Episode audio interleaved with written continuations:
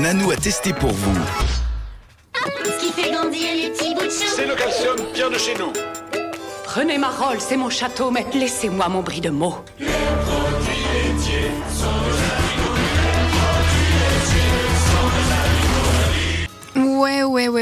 Eh bien, il n'empêche que de plus en plus de personnes ne les supportent pas ou mal.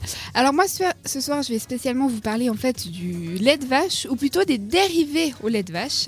Et je sais pas vous, mais moi, personnellement, après une enfance remplie de cacao, des bols de cornflakes et autres excès de lait, eh ben, à mon jour, mon petit ventre, il a dit stop, je digérais plus tout ça, et donc j'ai dû trouver une alternative.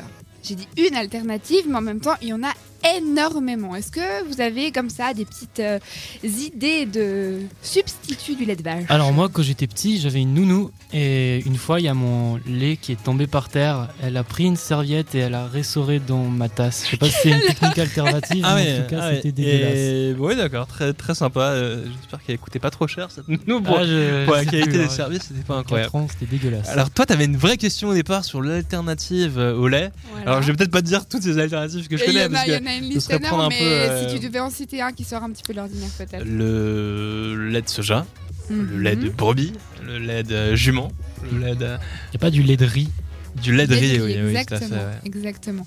Bah oui, parce que le lait de vache, il est riche en calcium, en protéines et autres vitamines D, mais nombreux de ses cousins d'origine végétale ont eux aussi moult autres apports. Alors ok, il n'y a pas de calcium et il n'y a pas de vitamine D, mais tu nous parlais tout à l'heure, Jérémy, du lait de soja.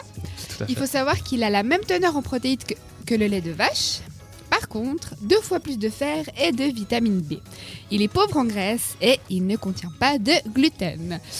John, tu nous parlais du lait de riz. Eh bien, lui, il faut savoir que c'est le moins gras de tous les laits végétales. Il est riche en fibres et lui non plus, il n'a pas de gluten. Mais est-ce que c'est bon le lait de riz? Alors, euh, après, c'est selon le, comment dire, selon le goût de chacun. hein. Moi, j'ai j'ai testé soja, riz et amande. Soja comme ça, je trouve ça un petit peu, ah, c'est un petit peu compliqué. Enfin, mais c'est plus une question d'habitude en fait. On est habitué depuis tout petit à boire du lait de vache et du coup, euh, ce qui est d'ailleurs extrêmement bizarre quand on y pense. On est des mammifères et on boit le, lait d'un autre mammifère. Ouais, C'est- c'est vrai. Ah, C'est peut-être ça, la supériorité de l'homme. Non, c'est vrai que moi ça m'a toujours paru un petit peu étrange. C'est un petit peu spé. Sinon, si on continue, on a le lait d'avoine qui lui est riche en fait, en fibres et il a, il a peu de calories.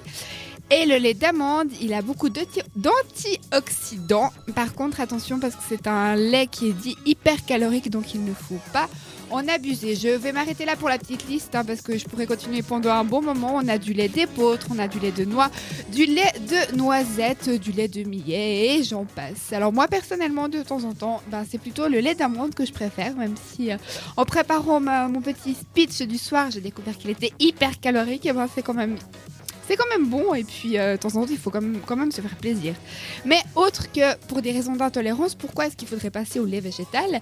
Eh bien, sachez que le lait de vache qui est donc d'origine animale comme son nom l'indique, il peut contenir euh, des agents infectieux tels que la salmonellose et il peut aussi être contaminé par des pesticides. Ça donne pas trop envie comme ça. Et puis euh, le lait végétal est un aliment dit complet, riche en minéraux et pauvre en cholestérol. Après comme tu disais, Jérémy, c'est une histoire d'habitude, le goût. Moi, j'avais beaucoup de peine au début avec le lait d'amande. Oui. Et au fur et à mesure, tu t'y fais. Et je crois que toi aussi, tu es un consommateur de lait autre que celui de Alors, la alors vache. si, si on doit en parler, moi je bois pas de, de lait de, de vache. Je prends plutôt des alternatives, notamment soja, même si apparemment le non bio ça peut être dangereux. Il y a aussi des problèmes avec les oestrogènes. Enfin, je sais pas vraiment l'histoire, mais apparemment les alternatives au lait sont quand même euh, souvent euh, compliquées. Il y a toujours des points positifs et des points négatifs. En tout cas, lait, je pense que les produits laitiers c'est vraiment important d'en consommer. Ça c'est clair et net. Après.